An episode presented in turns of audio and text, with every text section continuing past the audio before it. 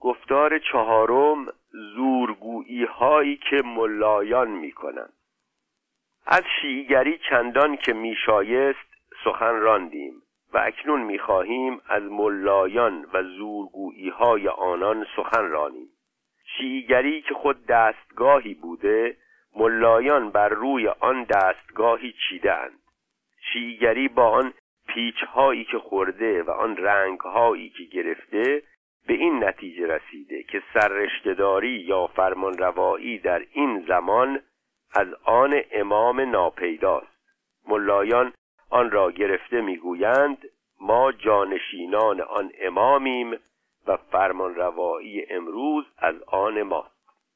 پانویس دو اندیشه بنیادین که شیعی جعفری دوازده امامی و برخی دیگر از مذاهب شیعی را از مذاهب اهل سنت جدا می‌سازد یکی اندیشه امامت در خاندان علی ابن ابی طالب و فاطمه دختر پیامبر است و دیگری ماندگاری و یا حجت امامت در زمین در همه روزگاران.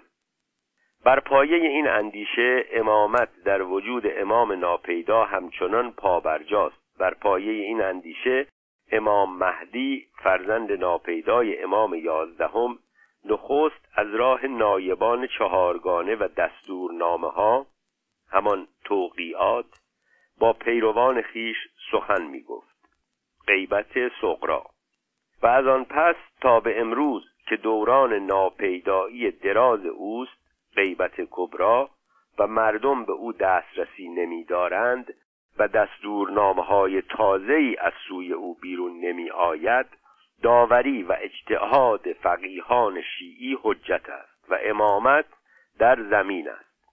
پس امامتی که با داماد پیامبر آغاز شده اینک همچنان در وجود مجتهدان و مراجع تقلید به هستی زمینی خیش ادامه می‌دهد و این مجتهدان آن سپرده امامت را تا به گاه بازگشت امام مهدی با همه پیامدهایش نزد خود دارند و به نیابت عامه از سوی آن امام راه زندگی در این جهان و رستگاری در آن جهان را بر باورمندان می نمایاند ابن بابوی برجسته ترین فقیه آغازگر شیعی در پرورش این اندیشه است که محدثان و فقیهان شیعی و با برداشت امروزی مجتهدان جامع و شرایط نایبان عامه امام زمان در دوران ناپیدایی اویند. ابو جعفر محمد ابن علی قومی نامآور به ابن بابی شیخ صدوق و رئیس المحدثین نویسنده کتاب من لا یحذر الفقیه یکی از کتابهای چهارگانه فقه شیعی است. شیخ صدوق در کتاب کمال الدین و تمام النعمه می نویسد که با امامت دین کامل شد و نعمت تمام گردید. او از دستورنامه‌ای که تا آن هنگام ناشنیده بوده گفتاوردی از امام ناپیدا درباره جایگاه فقیهان شیعی در قیاب خیش بازگو کرده که بنابر آن شیعیان باید گرفتاری و پرسشهای خود خیش و رهیافت رویدادهای آتی را با راویان احادیث که شیخ یکی از آنها می بوده در میان بگذارد که ایشان حجت و برهان و نشانه خداوند است. شیخ در انگیزه نوشتن این کتاب می نویسد که آنچه که مرا به نوشتن این کتاب واداشت این بود که در بازگشت از سفر زیارت علی ابن موسی رضا از مشهد به نیشابور رفتم و در آن شهر اقامت کردم. بیشتر شیعیانی را که با من رفت آمد داشتند در موضوع غیبت امام پرسشگر یافتم. بر ایشان در مورد قائم آل محمد شبهه رخنه کرده بود و به قیاس تسلیم شده بودند. یعنی فکر خودشان را به کار گرفته بودند. پس تمام سعی خیش را در ارشاد آنها به سوی راه حق و ثواب با اخبار رسیده از پیامبر و امامان یعنی احادیث مصروف داشتم علی ابن عبدالعالی که به محقق کرکی نام آور شده دامنه برداشت از آن دستورنامه امام ناپیدا را گسترش داد و نوشت فقیه عادل امین جامع و شرائط در فتوا در جمیع آنچه که نیابت در آن مدخلیت دارد از طرف امام در زمان غیبت نیابت دارد.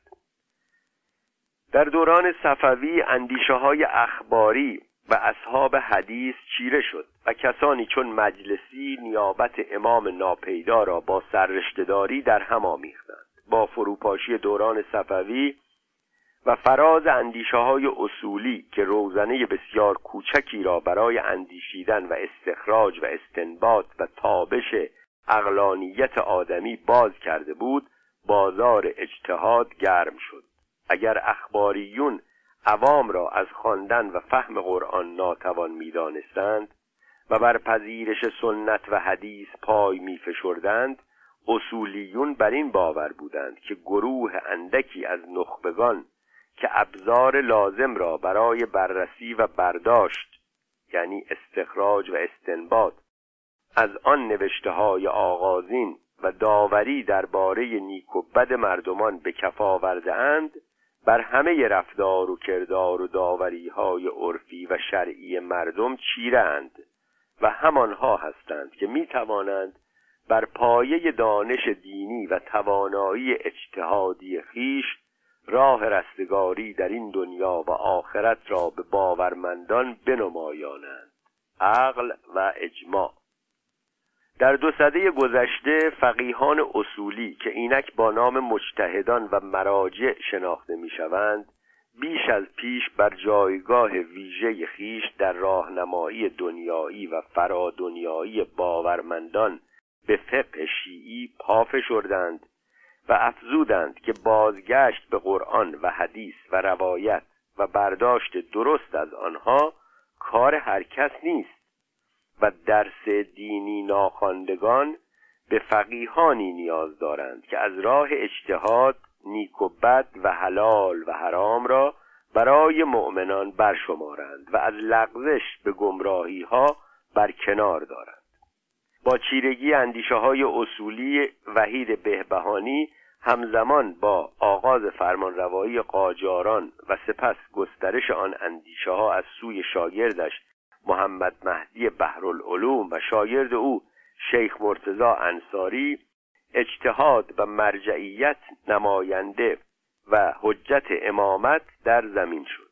ساختار مرجعیت شیعی نیز در این دوران پا گرفت و به روزگار ما رسید. آیت الله سید ابوالحسن اصفهانی که بزرگترین مرجع تقلید هم دوره کسروی است در این باره می نویسد که غیر مجتهد از مکلفین باید در عبادت و معاملات بلکه در تمام کارهای خود حتی در مباحثات تقلید کند مجتهدی را.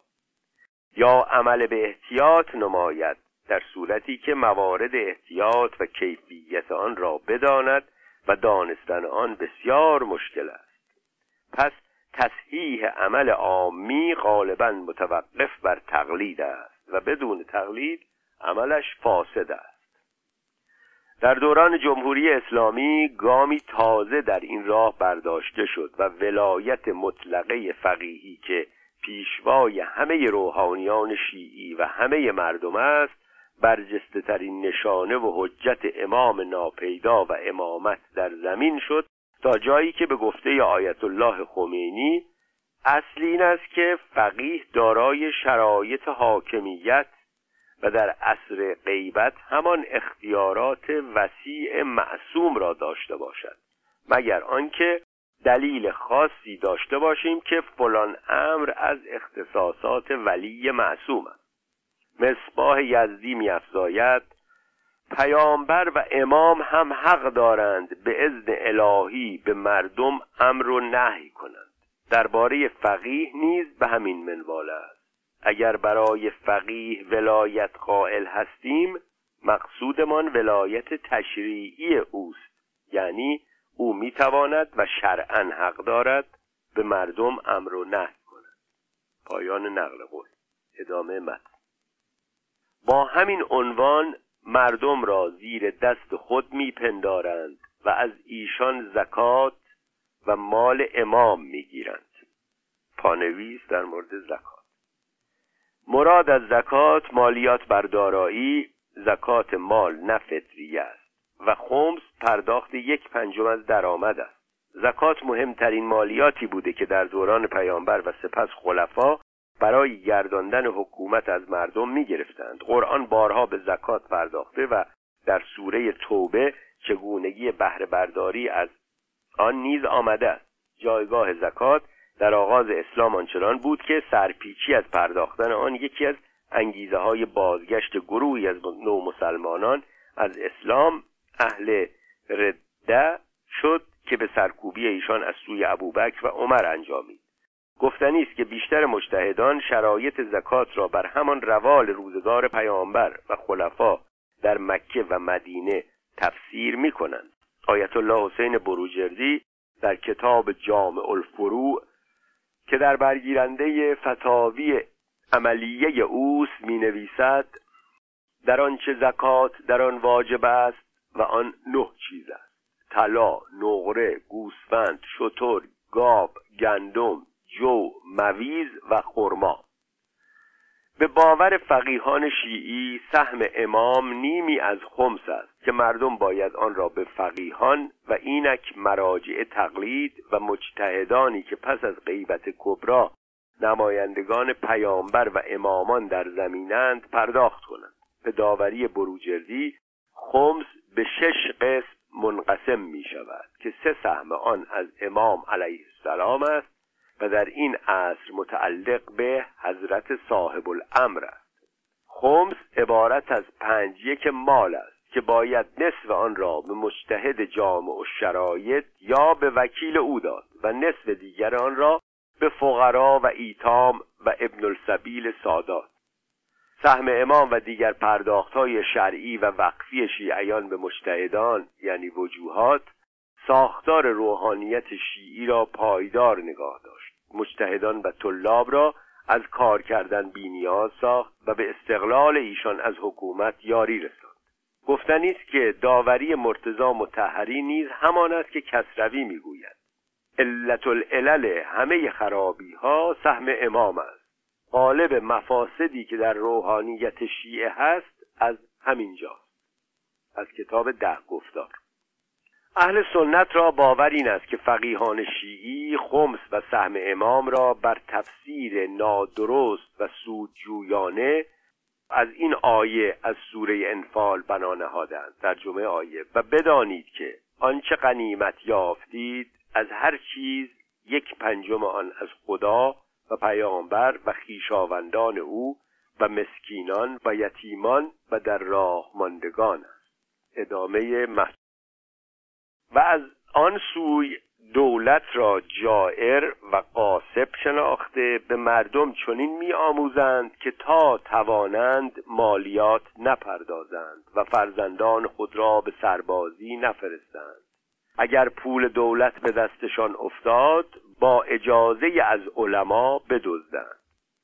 اکنون که ایران مشروطه پذیرفته و از روی قانونها زندگی می کند ملایان با این نیز دشمنی می نمایند و مردم را به بدخواهی و کارشکنی وامی دارند این یک دعوی بسیار بزرگی است که ملایان می کنند و زیان آن نیز بسیار بزرگ است.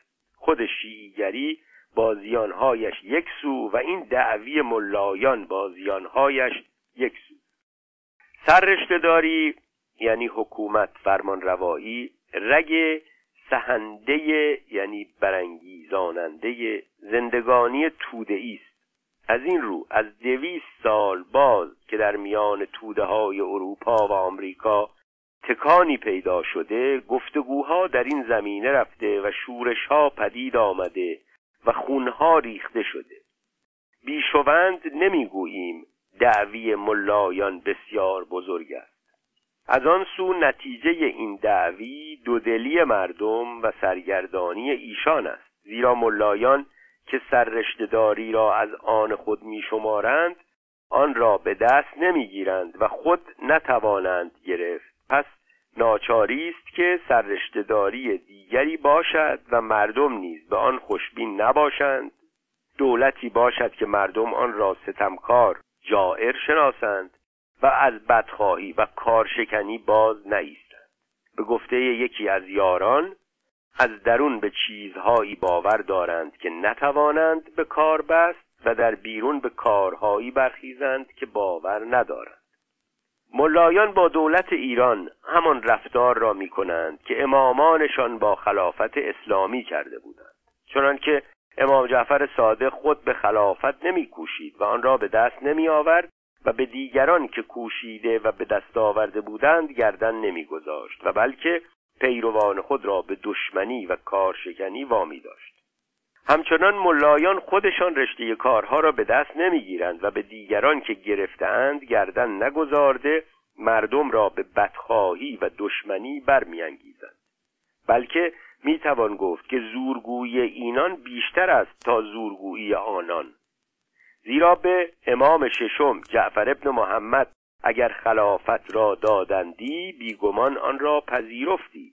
چنانکه نوادهش علی ابن موسا ولی اهدی معمون را پذیرفت. لیکن به ملایان اگر سررشتهداری داده شود نخواهند پذیرفت و نخواهند پیش آمد. زیرا ایشان گذشته از اینکه گروهی بی سر و سامانند و پیداست که سررشتهداری نتوانند خود ایشان بهتر می شمارند که در نجف یا قم یا شهر دیگری نشینند و بی تاج و تخت فرمان رانند و پولهای مفت گیرند و بیرنج و آسوده به خوشی پردازند. پانویس این را کسروی سالها پیش از پیدایش جمهوری اسلامی و اندیشه چیرگی مجتهدان و ملایان بر ساختارهای فرمانروایی یا به گفته کسروی سررشتهداری نوشته و گمان نمی کرده که روزی پیش خواهد آمد که ایشان نه تنها اداره کشور را در دست گیرند که در سودای فرمانروایی بر همه جهان باشند. ادامه من سررشتهداری یا فرمان روایی به سپاه نیاز دارد. شهربانی و شهرداری یا دیگر اداره ها خواهد. سررشتهداری باید پاسخده آرامش شهرها و آسایش مردم و آبادی کشور باشد. ملایان نمی‌خواهند این کارها را به گردن گیرند. دوست می‌دارند که بی هیچ رنجی باج گیرند و بی هیچ پاسخدهی فرمان رانند. آنان سود خود را در این می‌شناسند که بدانسان که امروز هست دولتی باشد که کشور را راه برد و کارهای سررشتهداری را انجام دهد ولی در همان حال در پیش مردم جائر شناخته شده مردم از درون دل علما را پیشوا و فرمانروا شناسند و پولهاشان را به آنان پردازند. رنج را دولت کشد و سود را آنان برند. دولت که سپاه می‌گیرد پاسبان و ژاندارم نگاه میدارد اداره ها برپا می کند هرچه بگیرد حرام باشد. ولی آنان که به هیچ کاری نمی‌پردازند و هیچ پاسخدهی به گردن نمی‌گیرند هرچه بگیرند حلال شمرده شود دولتیان همگی به دوزخ روند و آخوندها یکسره رو به بهشت آورند. پاسبان که در گرما و سرما شبها را بیداری می کشد و به خانه ها نگهبانی می کند گناهکار باشد. ولی ملازادگان و سید بچگان ولگرد و مفتخار نیکوکار باشند. کوتاه سخن یک حکومت عرفی باشد بدنام و بیارج و یک حکومت شرعی باشد ارجمند و نیکنام. رنج را آن کشد و سود را این برد.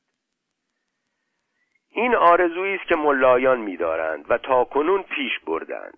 ولی بی گفتگوست که این آرزو یک سره به زیان توده است. چنان که گفتیم این نتیجهش دودلی مردم است و نتیجه دودلی نیز جز درماندگی و بدبختی یک توده نتواند بود.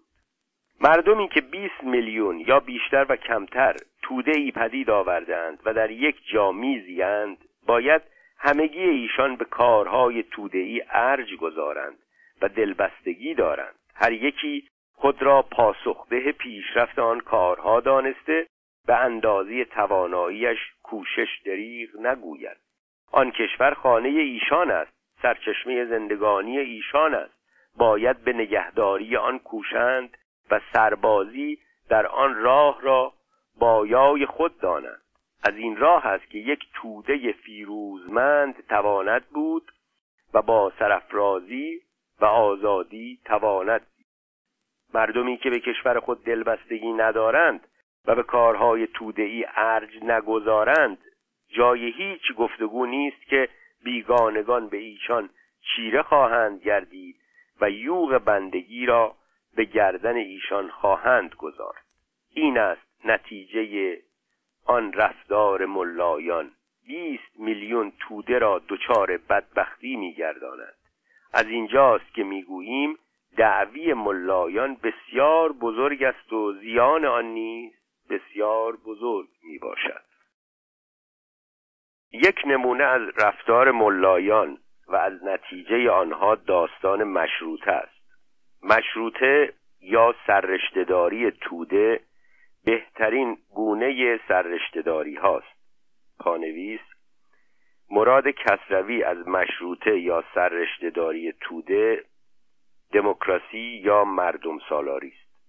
ادامه متن اگر در زمان اسلام جهان را خلافت شایستی امروز مشروطه می شاید این نشان پیشرفت جهان است که توده ها خودشان رشته کارهای توده ای را به دست گیرند و آن را راه برند. مشروطه در زمانهای باستان در یونان و روم پدید آمده ولی نپاییده بود تا سپس در اروپا پدید آمد و بیشتر کشورها آن را پذیرفتند. در ایران نیز غیرتمندانی خواهان آن می بودند و سالها می کوشیدند تا شادروانان سید عبدالله بهبهانی و سید محمد تباتبایی پیش افتاده جنبشی پدید آوردند و بدانسان که در تاریخ ها نوشته شده از مزفر شاه فرمان مشروطه گرفتند و مجلس شورا در تهران گشاده گردید. با آنکه پیشوای این دو جنبش دو سید می بودند و سه تن از علمای بزرگ نجف که ملا محمد کازم آخوند خراسانی و حاجی میرزا حسین خلیلی تهرانی و حاجی شیخ عبدالله مازندرانی باشند مردانه پشتیبانی ها می نمودند در میانه با ملایان نبرد سختی پدید آمد. پانویس کسروی در این گفتگو با گرفتاری خود ساخته ای روبروست. از یک سو می‌گوید که مشروطه با پیشوایی دو سیدی که از ملایان برجسته تهران می بودند پا گرفته و به درستی میافزاید که سه تن برجسته ترین مجتهدان نجف به هواخواهی از مشروطه برخواستند و سپس میافزاید که در این میانه با ملایان نبرد سختی پدید آمد. چگونه است که کسروی بزرگترین روحانیان شیعی ایران را هم پیمان با مشروطه می‌داند و در همان حال می نویسد که همه ملایان در برابر آن ایستادند راستی همان است که کسروی در کتاب تاریخ مشروطه نوشته که گروهی از ملایان هوادار مشروطه می بوده و گروهی در برابر آن ایستادند بیش از یکصد رساله که از سوی این دو گروه در پشتیبانی یا در مخالفت با اندیشه مشروطه و برابری حقوق نوشته شده گواهی بر این است. پس بهرهگیری از واژه ملایان که گویا همه ایشان در برابر مشروطه و اندیشه نو ایستاده اند درست نیست. کسروی در برگ های آتی این کتاب داوری های خود را روشنتر می سازد ادامه متن در آغاز کار اینان چون معنی مشروطه را نمی‌دانستند و چنین میپنداشتند که مردم که شوریده اند رشته کارها را از دست دربار گرفته به دست آنان خواهند سپرد از این رو با آن همراهی می نمودند ولی بیش از هفت یا هشت ماه نگذشت که راستی را دریافته دانستند که مشروطه نه به سود آنان بلکه به زیان ایشان می باشد و این بود به دشمنی پرداختند. دستبندی ها کردند. با دربار محمد علی شاه همدست شده کوشش ها به کار بردند. در میانه جنگ ها رفت خون ها ریخته شد. چون در انجام کار مشروط خواهان چیره در آمدند و تهران را گشاده محمد علی میرزا را برانداختند این بار ملایان دست به دامن دولت بیدادگر روس زده. نکولا را پشتیبان خود گرفتند و ده سال که سپاه روس در شهرهای ایران می بود از هیچ گونه پستی و نامردی باز نایستادند پس از همه اینها چون نکولا نیز برافتاد این بار به خاموشی و کنارگیری گراییدند و کم کم با مشروطه به آشتی و دوستی پرداخته از مشروطه به سودجویی برخواستند. فرزندان خود را به دبستانها فرستادند. در اداره ها کار برای بستگان خود گرفتند. از هر راهی توانستند از سودجویی باز نایستادند. یک دسته متجدد گردیده مشروطه را با شیعیگری سازش دادند. امامان همیشه با ظلام و مستبدین در جنگ بودند مگر امام حسین در راه عدالت کشته نشده. از این گونه سخنان فراوان به میان آوردند و بازار خود را گرم گردانیدند. بسیاری از آنان خودشان را به ادارات انداخته یا دفتر اسناد رسمی گرفته از دولت کار پذیرفتند پانویس پیش از مشروطه همه معاملات و خیارات از سوی روحانیان انجام می گرفت نمونه هایی از این پیمان نامه ها و چگونگی ثبت آنها را تا پیش از پیدایش دولت مدرن در ایران می توان در ماهنامه کانون سردفتران و دفتریاران ایران و نیز کتاب در محضر شیخ فضلالله نوری اسناد حقوقی عصر ناصری یافت. پس از پیدایش مشروطه قانون تشکیل دفاتر اسناد رسمی در سیزدهم بهمن 1307 از مجلس گذشت و علی اکبر داور وزیر دادگستری از بسیاری از روحانیان دعوت کرد که کارهای پیشین خود را اینک در دفترهای اسناد رسمی انجام دهند و راستی هم این است که بیشتر سردفتران ایران در آغاز کار از میان روحانیان و یا آموزش یافتگان حوزه های دینی بودند. از جمله اینکه پروانه گشایش دفتر شماره یک شوشتر به نام سید نورالدین امامی یکی از روحانیان منورالفکر این شهر داده شد که سرپرستی سردفتران شهر هم با او بود. سید مرتزا پسندیده برادر بزرگ آیت الله خمینی سرشناسترین سردفتر خمین بود. قاضی محمد روحانی و قاضی خوشنام کرد اهل سنت که در پی جمهوری ناکام مهاباد در سال 1325 به دار آویخته شد سردفتر سرشناسی در مهاباد بود. پس از پیدایش کانون سردفتران و دفتریاران در سال 1316 بیشتر اعضای هیئت رئیسه این کانون نیز یا رخت دینی بر تن و یا پیشه روحانی می داشتند شریف العلماء خراسانی هفت دوره نایب رئیس این کانون بود و وزیر دادگستری ریاست اسمی این کانون را داشت. از دیگر نوشته های کسروی چنین پیداست که گرفتاری او با پیوستن روحانیان به کارهای دولتی از جمله پیوستن شمار بسیاری از ایشان به عدلیه و دادگستری نیست که با دوگونه گویی در گفتار و رفتار ایشان است. ادامه مد لیکن در همان حال دشمنی خود را با مشروطه فراموش نکردند. آن دعوی را که درباره فرمان روایی می داشتند رها نکردند. باز دولت را جائر خوانده مالیات دادن و به سربازی رفتن را حرام ستودند. باز نوید بهشت دادند. باز هور و غلمان پسران خوبرو فروختند. از هر راه که توانستند مردم را به دلسردی از مشروطه واداشتند. هر گامی که در راه پیشرفت برداشته شد از های و هوی باز نایستادند. از بیشرمی و خیر رویی یک سو از اداره های قانونی بهره جستند و یک سو از حاجیان و مشهدیان زکات و مال امام و رد مظالم گرفتند. به گفته آمیان هم از توبره خوردند و هم از آخر پانویس در مورد به سربازی رفتن. قانون خدمت نظام اجباری در خرداد 1304 به تصویب رسید که همه مردان ایرانی را پس از رسیدن به 20 سالگی به سربازی فرا می‌خواند.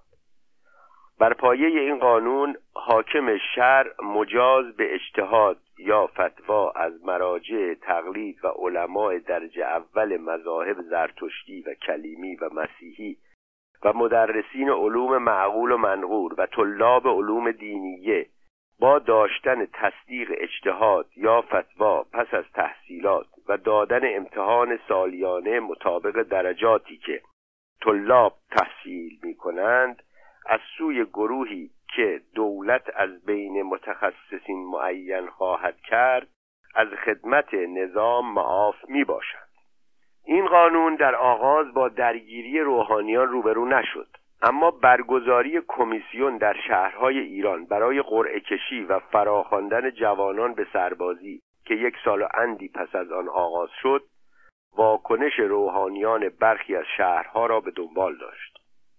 در آذر ماه 1306 گروهی از ملایان اصفهان و شهرهای دیگر به رهبری حاج آقا نورالله فشارکی نجفی اصفهانی و عبدالحسین مدرس خاتون آبادی سید العراقین به قم آمدند و گروهی به نام هیئت علمیه و روحانیه مهاجرین قم را ساختند.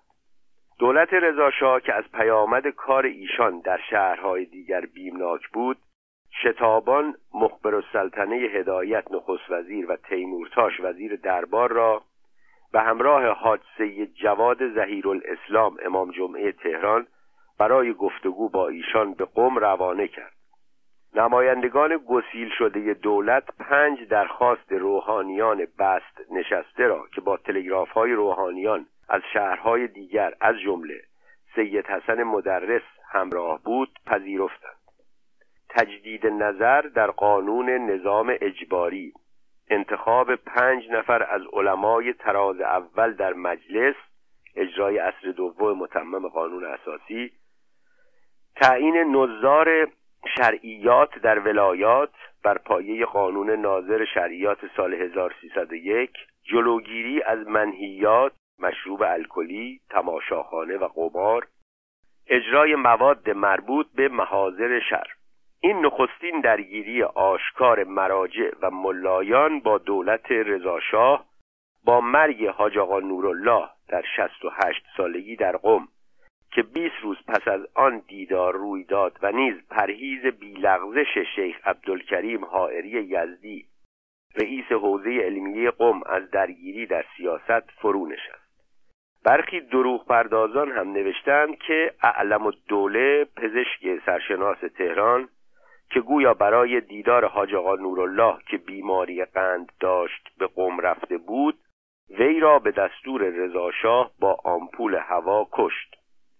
آشکار است که این افسانه را ساختند.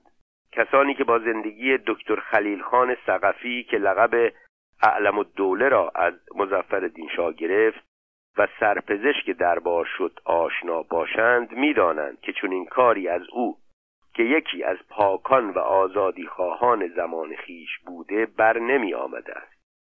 داوری تاریخ درباره شادروان سقفی کوشش های او در تشویق شاه به دستین نهادن بر پای فرمان مشروطه است و پایداری او در برابر محمد علی شاه که از او می‌خواسته تا تن به گواهی اختلال مشاعر مزفر شاه در هنگام صدور آن فرمان بدهد. گفتنی است که این افسانه را هیچ یک از روحانیانی که در آن هنگام در قم میزیستند نگفته و ننوشتند. در سالهای پس از شهریور بیست که اسرار کارهای پزشک احمدی در دادگاه آشکار شد کسانی این داستان را هم درباره مرگ حاج آقا نورالله ساختند و نام او را هم به گروه بیپایان شهیدان ساختگی دین افزودند.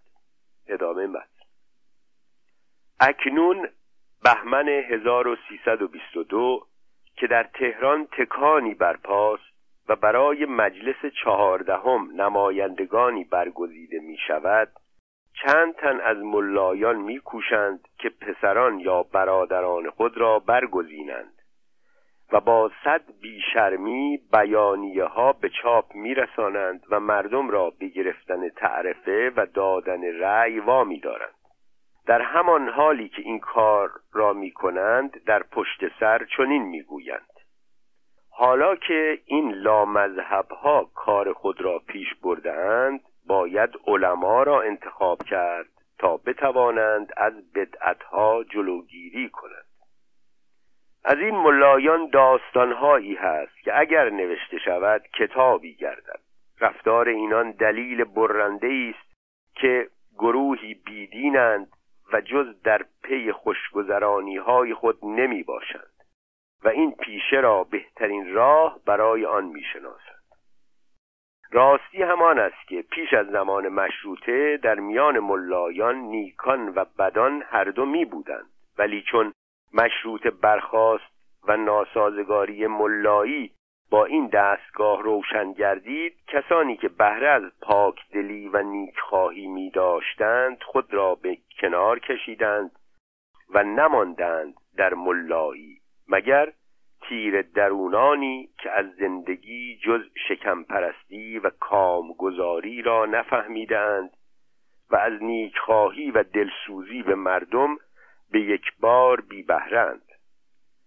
یکی از آنان که از ملایان آذربایجان می بوده در سال نخست جنبش مشروطه به نمایندگی از علما به مجلس شورا فرستاده شد و در آن مجلس که قانون اساسی گذارده می‌شد و کشاکش های بزرگی در میان می بود این مرد به همدستی دو سید سید عبدالله بهبهانی و سید محمد تباتبایی و دیگران هواداری بسیار از آن قانون کرده از همان راه جایگاهی در میان مشروط خواهان یافت و از بزرگان به شمار رفت و زیرکانه از آن فرصت سود جسته مستمری گذافی از گنجینه دولت برای خود گرفت و فرزندان خود را که بسیارند جز یکی به اروپا فرستاد. و یا در آموزشگاه های ایران به درس خواندن گذاشت که چون بازگشتند و یا از آموزشگاه بیرون آمدند هر یکی در اداره ای جا گرفته ماهانه های گذافی دریافتند و اکنون هم در میابند پس از همه اینها خود او دستگاه حجت الاسلامی را رها نکرد و در این سی و هشت سال همیشه هم از مشروط خواهی سود جسته و هم از آخوندی. از آن سو در گذاردن قانون اساسی دست داشته. از این سو در خانه خود درس فقه گفته. هیچ نیندیشیده که اگر مشروطه است پس این دستگاه آخوندی چیست که من میدارم؟ اگر کشور با قانون اساسی راه خواهد رفت دیگر این فقه جعفری به چه کار خواهد خورد؟ آیا از روی قانون اساسی من چه کارم و چه عنوانی توانم داشت؟ تنها آن خواسته که در هر دو بازار گرمی دارد و سود جوید و با آنکه اکنون بیش از هشتاد سال می دارد با همان دورنگی و زیرکی روز می‌گذارد پانویس. این روحانی آذربایجانی سرشناس که کسروی نامی از او نمی‌برد حاج میرزا یحیی امام جمعه خویی است. که در دوره اول مجلس مشروطه به نمایندگی از روحانیان آذربایجان به تهران آمد. میرزا یحیی فرزند میرزا اسدالله امام جمعه خویی بود و در سال 1240 خورشیدی در خوی زاده شد و در نجف درس خواند و با گرفتن اجازه اجتهاد به خوی بازگشت. وی از پیشوایان شیعی با نفوذ آذربایجان بود که هم در سیاست و هم در امور دینی دست داشت و خانواده او یکی از ستونهای سیاست در ایران در سالهای پس از مشروطه تا آغاز صده چهل خورشیدی به شمار می آمد رضاشاه پهلوی در تاجگذاریش تاج را از دست همین امام جمعه خویی بر سر خیش نهاد. او دو سال پس از انتشار کتاب شیعیگری و چند ماه پیش از کشته شدن کسروی به دست فدایان اسلام در هشتاد و چهار سالگی درگذشت. بسیاری از فرزندانی که از دو همسرش داشت به کانون سیاست ایران راه یافتند. پسر بزرگ او جواد امامی خویی چند بار از خوی به نمایندگی مجلس برگزیده شد و سناتور آذربایجان در نخستین دوره سنا بود. جمال دین یا جمال امامی از چهره های پرجنجال و فتنه برانگیز سیاست ایران در سالهای پس از شهریور بیست بود که دشمنیش با دکتر مصدق از برجسته ترین برگ های زندگی اوست. صدرالاسلام محمد امین خویی روحانی مجتهد و نویسنده کتاب مرآت الشرق درباره بزرگان شیعی صده سیزدهم و چهاردهم و نورالدین امامی خویی وکیل و قاضی دادگستری و نماینده مجلس از خوی نیز فرزندان امام جمعه خویی بودند. فرزند دیگرش نظام الدین امامی خویی داماد وسوق الدوله بود. یکی از دختران نظام الدین خویی فریده خویی با حسن علی منصور ازدواج کرد و خواهرش لیلا همسر امیر عباس هویدا شد. ادامه متن. از همین ملا داستان دیگری هست. یکی از آذربایجانیان چنین می‌گوید. در سالهای نخست مشروطه با چند تنی به تهران رفته بودیم. روزی گفتم به دیدن فلان آقا رویم. چون رفتیم دیدیم در تالار بزرگی مجلس درسی برپاست. طلبه ها تالار را پر کردند و آقا سرگرم تقریر و تحقیق است. گفتگو از این می رود آیا صورت کسی را کشیدن نقاشی کردن جائز است یا نه؟ هل یجوز التصویر املا اما چون نشستیم آقا صبحکم الله بالخیر بامداد شما خوش گفت و به سر سخن رفت. ما هم نشسته گوش دادیم. آقا گفت و طلبه ها گفتند. حدیث ها خواندند و دلیل ها آوردند و سرانجام به آنجا رسید که آقا گفت الاحوت ترکهو بهتر است که پرهیزیده شود. ما چون برخواستیم در بیرون چنین گفتند. فلان پسر آقا که به اروپا برای درس خواندن رفته بود بازگشته. گفتیم به نزد او هم رویم. چون رفتیم دیدیم در آنجا دستگاه دیگری است. به شیوه اروپایی صندلی و میز گذارده شده. آقازاده با سر باز و رخت فرنگی به ما دست داده چند بار مقسی گفت. همون کلمه مرسی فرانسه با تلفظ فرانسوی چون نشستیم و سخن آغاز شد پرسیدیم خب آقا در چه رشته ها درس خواندی؟ آقازاده چون درسهای خود را شمرد یکی هم رسم و نقاشی را نام برد.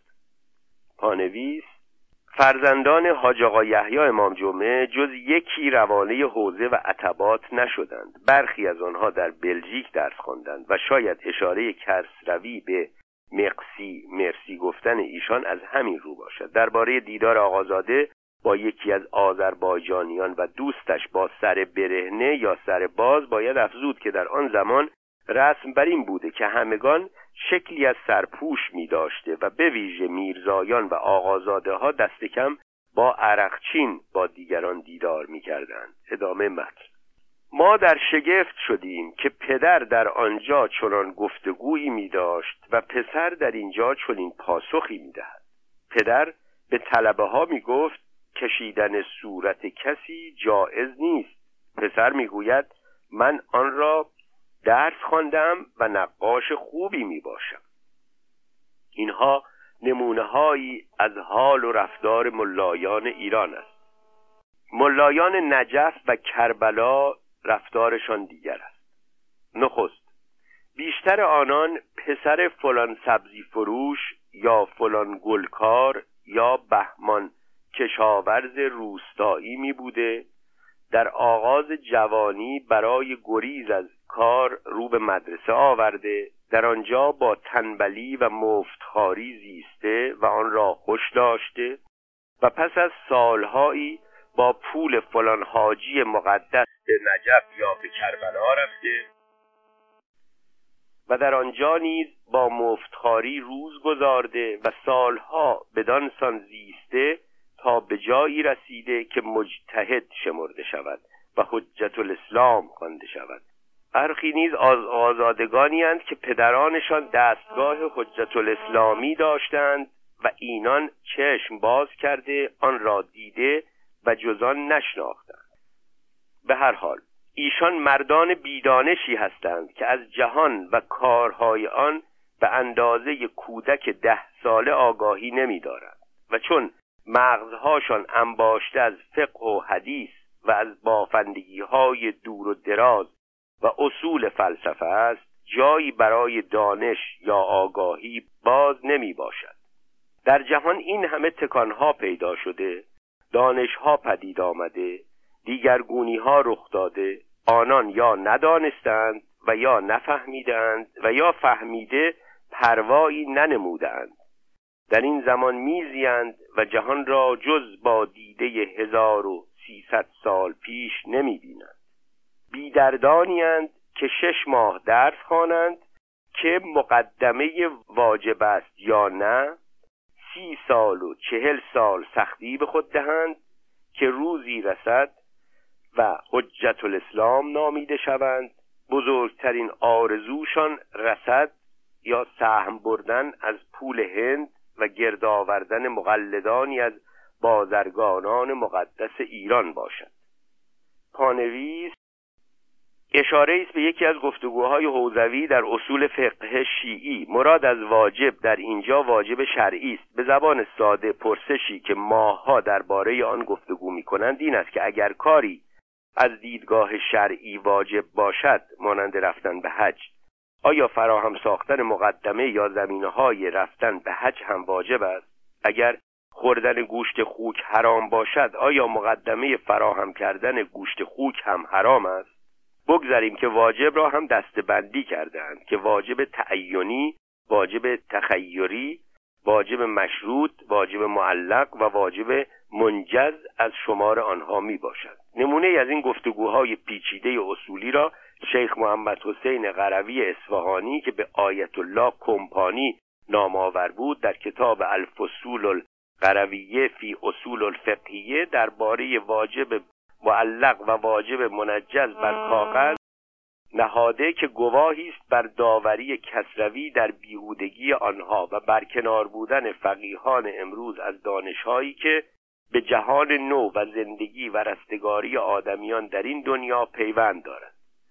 واجب معلق واجبی است که در آن حکم وجوب به مکلف تعلق گرفته اما حصول و انجام واجب متوقف بر امر غیر مقدوری است و واجب منجز آن است که حصول و انجام واجب متوقف بر امر غیر مقدوری نیست. افزودنی است که نامآور شدن او به کمپانی از این روز که پدرش حاج محمد حسن معین و تجار قفقازی نخجوانی تباری که در اصفهان بزرگ شده بود بازرگانی نامآور در کازمین شد و دارایی و جایگاه او به پایه‌ای رسید که مردم عراق وی را کمپانی می‌خواندند. فرزند مشتهد او نیز پسوند کمپانی را با نام خیش همراه داشت. دوم آنان خود را به یک بار از مشروطه بیگانه گرفته و همان دستگاهی را که پیش از زمان مشروطه می بوده نگه داشتند. در ایران آن همه تکانها پدید آمد و جنگها رفت و قانون اساسی گذارده شد و اکنون سی و هشت سال است که دستگاه مشروطه برپاست. آنان در نجف و کربلا همه اینها را نادیده گرفتند و از مردم جز آن چشم نمیدارند که در هر کاری فرمان از ایشان برند و زکات و مال امام به ایشان فرستند و اگر دولت جنگی خواست فتوا از ایشان طلبند. هنوز درسهای فقه و اصول را که دانسته نیست به چه کار خواهد آمد سخت دنبال می کنند هنوز سرگرم رساله های عملی می باشند پانویس. نیک می‌دانیم که در آغاز کوشش شاه اسماعیل صفوی برای شیعی کردن ایران شمار محدث و فقیه شیعی در ایران چشمگیر نبود و نوشته هایی برای راهنمایی مردم در پیروی از کیش شیعی در دسترس نمی بود پس از پیدایش دولت صفوی که شمار شیعیان دوازده امامی در ایران افزایش یافت و شیعی اصناعشری و فقه جعفری آین رسمی شد فقیهان بران شدند که برای راهنمایی شیعیان همه آن مهمات مسائل دینیه و متضمن فروع کثیر الابتلاع را که شخص مکلف در زندگی روزمره به آن نیاز می داشت در یک جا گردآوری کنند. این دفترها را رساله عملیه و یا توضیح المسائل نام نهادند که برخی از ایرانیان به نادرست آن را رساله علمیه می‌خوانند نخستین رساله عملیه به زبان فارسی رسالت الواجبات ملا عبدالله شوشتری در گذشته به سال 991 خورشیدی 1021 قمری در اصفهان است که گویا 20 سال پیش از رساله فارسی جامع عباسی بهاءالدین عاملی شیخ بهایی در گذشته به سال 1001 خورشیدی 1031 قمری در اصفهان نوشته شده و به دلیل جایگاه برجسته شیخ بهایی همگان جامع عباسی را نخستین رساله عملیه فارسی دانستند. جایگاه جامع عباسی در میان اروپاییان به پایه است که نام آن در زیر قانون مدنی فرانسه در شمار منابع آمده است. نخستین رساله عملیه پس از جامع عباسی احکام و شریعه شاگرد شیخ بهایی محمد تقی مجلسی است. مجلسی پدر و نه فرزندش که بهار الانوار را نوشته است. برخی از برجسته ترین فقیهان شیعی رساله عملیه ننوشتند. شیخ مرتزا انصاری که او را شیخ مرجعیت می‌دانند رساله ای ننوشت و رساله میرزای شیرازی تنها پاسخ به شست پرسش را در برداشت رساله عملیه آخوند خراسانی زخیرت العباد فی یوم المعاد در سایه کتاب نظری کفایت الاصول او که نزدیک به صد سال از مهمترین کتابهای درسی حوزه های شیعی است جایگاه مهمی نداشت. از برجسته ترین رساله های عملیه صده گذشته یکی کتاب وسیلت النجات آیت الله سید ابوالحسن اصفهانی است که برگردان فارسی آن سرات النجات نام دارد و دیگری جامع الفروع آیت الله حسین بروجردی است که از شمار روانترین رساله های عملیه به شمار می آید ادامه متن پایان پانویس. در زمان آخوند خراسانی و دو دوتن دیگر فروغ مشروط خواهی به نجف و کربلا نیز تافت و تکانهایی در آنجا نیز پدید آمد. ولی همان که آن ستن یکا یک مردند آن تابش و فروغ از میان رفت و نشانی باز نماند. شنیدنی است که میرزا محمد حسین نائینی که از شاگردان آخوند می بوده در زمان زندگی او کتابچه‌ای درباره مشروطه و سودمندی آن نوشته و چاپ کرده بود. سپس پشیمان گردید و نسخه های آن را یکایک جسته و از دستها باز گرفته و چنان که گفته می شود به جای آن کتابی درباره روزخانی و سینه زنی و آن نمایش ها نوشته و بیرون داده است. پانویس کتاب تنبیه الامه و تنزیه المله میرزا محمد حسین قروی نائینی در پشتیبانی از اندیشه مشروطه از آنجا که داوری های آخوند خراسانی و شیخ عبدالله مازندرانی دو تن از سه بزرگترین مجتهدان شیعی آن زمان را در برداشت جایگاه برجسته‌ای در میان بیش از یکصد رساله که از سوی روحانیان در سود و زیان مشروطه و مشروعه نوشته شده یافت.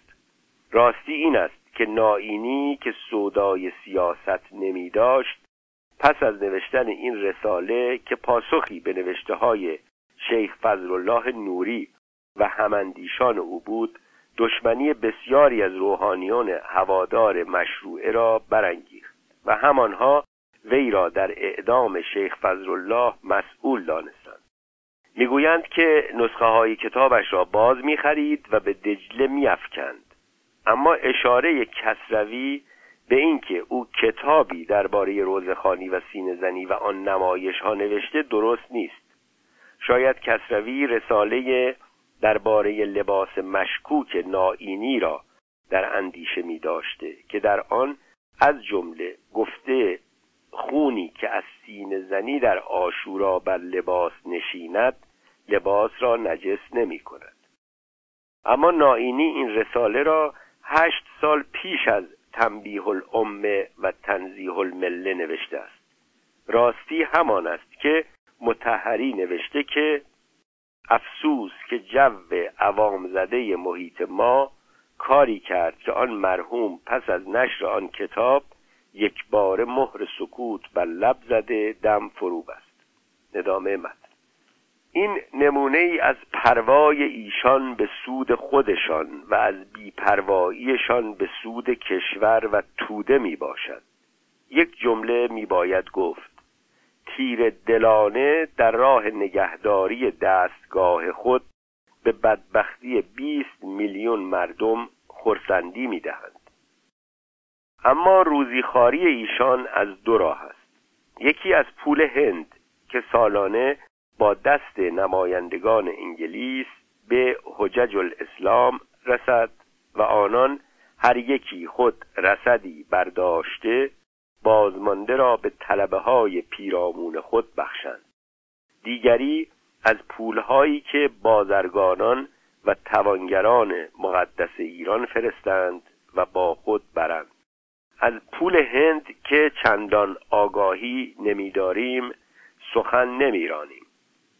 ولی از پول توانگران و بازرگانان ایران میباید به گفتگو پردازیم. پانویس در مورد پول هند. پول هند یا تنخواه هند پولی است که از موقوفات عوده از هند به عراق می‌رفته و در میان روحانیان شیعی آن دیار پخش می شده ماجرای دریافت آن تنخواه از راه معموران دولت بریتانیا و کمپانی هند شرقی از شمار گرفتاری های ماندگاری است که سالهای درازی گریبان روحانیان شیعه باشنده در عراق را گرفته و کوششهای ایشان برای پاسخ دادن به چگونگی دریافت یا تقبل دراهم هندیه تا به امروز به روشن ساختن آن کمکی نکرده است. عوده و در زبان هندی آوادهی برگرفته از نام باستانی ایودهی بخشی از استان امروزی اوترا پرادش هند است. از صده دوازدهم هجری نیمه نخست صده هجدهم میلادی سرداری شیعی به نام میر محمد امین موسوی فرزند میر نصیر نیشابوری با بهرهگیری از ناتوانی دولت مرکزی پادشاهی نواب عوده را برپا ساخت. این میر محمد امین همان سعادت خان نیشابوری است که محمد کاظم مروی در کتاب آلمارای نادری دربارهش می نویسد که راهزن و گردنکشی برخواسته از نیشابور بوده که پس از تاراج کاروانی از عراق از نیشابور به مشهد و از آنجا از راه هرات به قندهار گریخته و پس از درگیری و کشتن داروغه قندهار از آن دیار هم گریخته و ناخواسته به دربار رحمت الله خان امیر لاهور راه یافته و پس از روزگاری از محمد شاه هند نشان ماهی مراتب و القاب بهادر جنگ و برهان الملک گرفته و سرانجام به امیری و شاهی ایالت عوده رسیده است.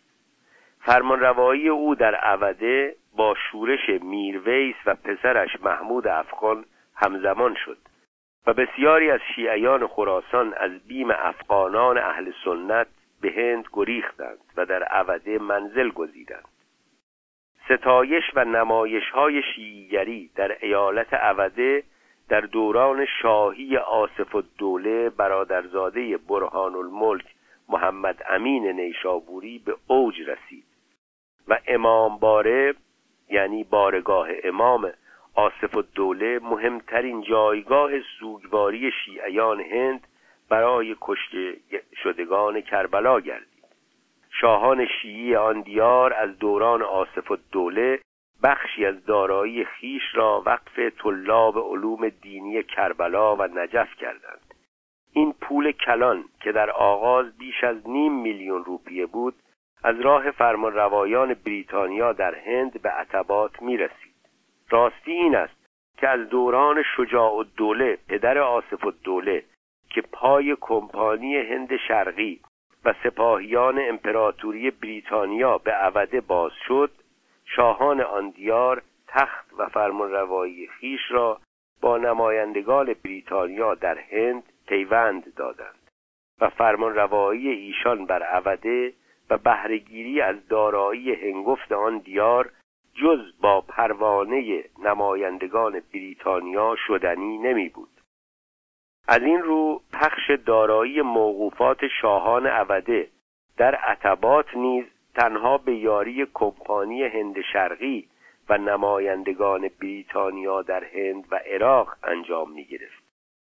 یکی از نخستین دریافت کنندگان پول یا تنخواه هند سید علی تباتبایی داماد وحید بهبهانی چیره کننده مکتب اصولی بر عتبات و پدر سید محمد مجاهد اصفهانی یکی از صادر کنندگان فتوای جنگ دوم ایران و روس بود که نخستین پرداخت را از دست تفضل حسین خان کشمیری وزیر عوده گرفت.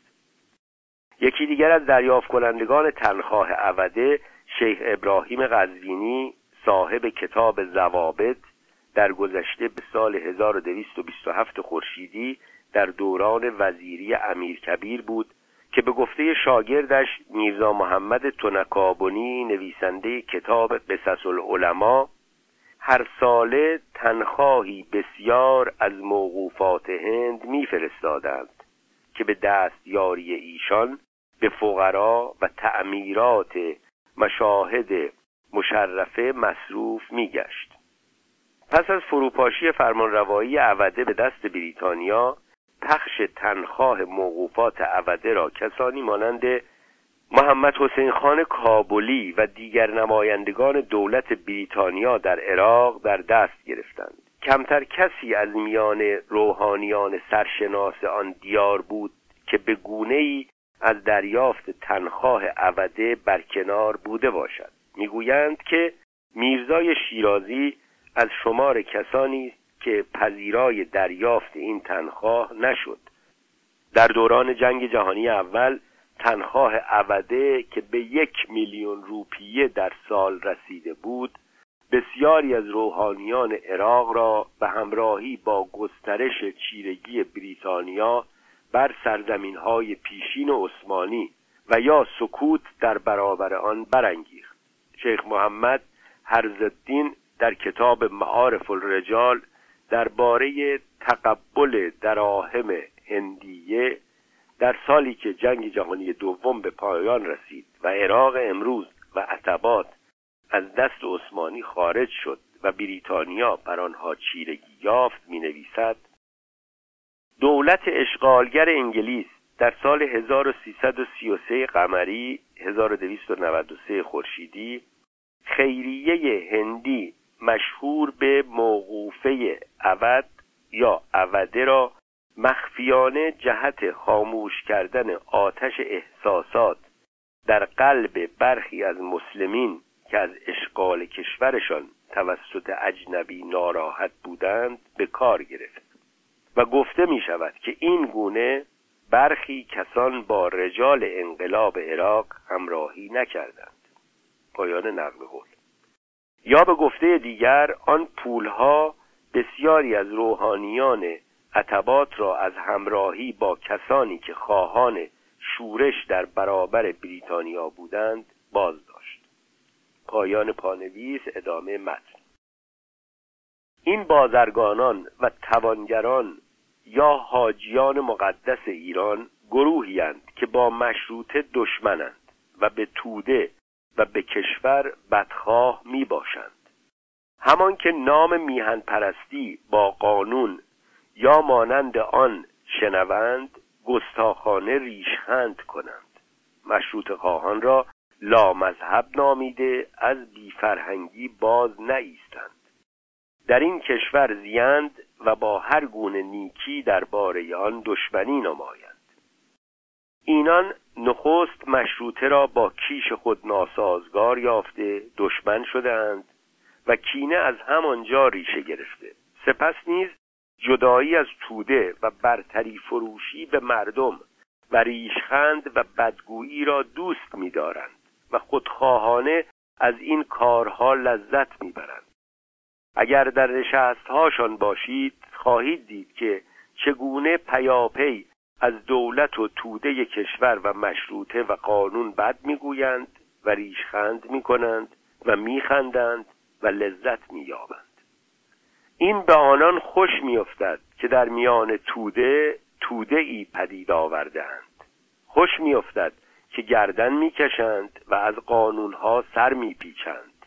خوش میافتد که به همگی زبان درازی می‌کنند. از آن سوی این به سود ایشان است که از دادن مالیات خودداری می کنند و برای پردکشی به درآمدهای گذاف خود دو دفتر نگاه می دارند. خوش می افتد که با دادن رشوه پسران خود را از رفتن به سربازی آزاد می گردانند. خوش می افتد که از همه چیز کشور برخوردار می گردند و با خوشی بسیار میزیند و به هیچ بایایی درباره آن گردن نمی‌گذارند. این رفتار سرکشانه را می کنند و دستاویزشان کیش شیعی و پشتگرمیشان به ملایان به ویژه به دستگاه نجف و کربلا می باشد آنگاه چنان که گفتیم آنان نه تنها با مشروطه و کشور دشمنند و از قانون گردن می‌کشند از نیکوکاری نیز گریزان و به هر بدی گستاخ می باشند و چنان که گفتیم از آن راه نیز به کیش شیعی نیازمندند. بیشتر آنان کسانی هستند که از دست به دست گردانیدن کالاها یعنی دلالی و از انبارداری و گران فروشی داراک میاندوزند. کسانی هستند که دیدیم به نابودی خاندانها ننگریسته با کمترین بهانه روز به روز به روی نرخها می‌کشند. این است که به آن کیش نیازمندند. کیش شیعی که به این کارهای آنان ایراد نمی‌گیرد و بلکه با یک زیارت نوید بهشت می‌دهد برای آنان همچون آب برای تشنگان می باشد از این رو باید ارجان را بدانند و با دادن پول به ملایان نگاهش دارند. باید نگذارند دستگاه کربلا و نجف و سامرا به هم خورد. این است راز و همبستگی میانه این توانگران با ملایان نجف و کربلا. راستی را اینان با آنان پشتیبان یکدیگرند. آنان اینان را نگاه می‌دارند و اینان آنان را. در این باره نیز داستانهای بسیاری هست و من تنها یکی از آنها را می نویسم در زنجان کارخانه ای هست که دارندگانش تبریزیانند. مدیر آنجا یک تن از حاجی های بسیار مقدس می باشد این مرد با آنکه بازرگان است از یکی از مجتهدان نجف نیابت گرفته که مال امام و رد مظالم و این گونه پولها را که باید به علما داده شود بگیرد و گرد آورد و در هر دو سال و سه سال یک بار به نجف رفته به او بپردازد. آنگاه این مرد برای کارخانه دو دفتر نگه داشته. یکی برای دولت که جز درآمد کمی را نشان نمی دهد و دیگری برای خودشان که درآمد گذافی را نشان می دهد و چنان که دانسته ایم سالانه اند یعنی مقداره. گذافی پول به نام خمس و مال امام جدا میگرداند و به نام نجف نگه میدارد. این است نمونه ای از کارهای حاجیان مقدس. این است نشانه ای از بدخواهی آنان با دولت. ده هزارها مانند این حاجی را در میان بازرگانان و بازاریان توانید یافت. پانویس بنگرید به جزوه کوتاهی به حاجی حاجیهای انباردار چه دینی دارند از احمد کسروی چاپخانه پیمان مهرماه 1324 ادامه متن. از سخن خود دور نیفتم. این دعوی ملایان درباره سررشتهداری و درس دشمنی با دولت که به مردم می‌دهند بسیار زیانمند است. دوباره می‌گویم بسیار زیانمند است. همین به تنهایی مایه بدبختی توده ها تواند بود. چنان که در نتیجه همان دعوی انبوهی از مردم به دولت و کشور و توده بدخواه گردیدند که نه تنها به بایاهای تودهی خود نمی پردازند از دشمنی و کارشکنی نیز باز نمی ایستند دیگران بمانند. در اداره های دولتی کسان بسیاری هستند که کوشیدن به سود دولت را حرام می‌دانند و به کار بستن قانونها و روانگردانیدن آنها را گناه میشمارند و پولی که می‌گیرند با اجازه علما به خود حلال میگردانند.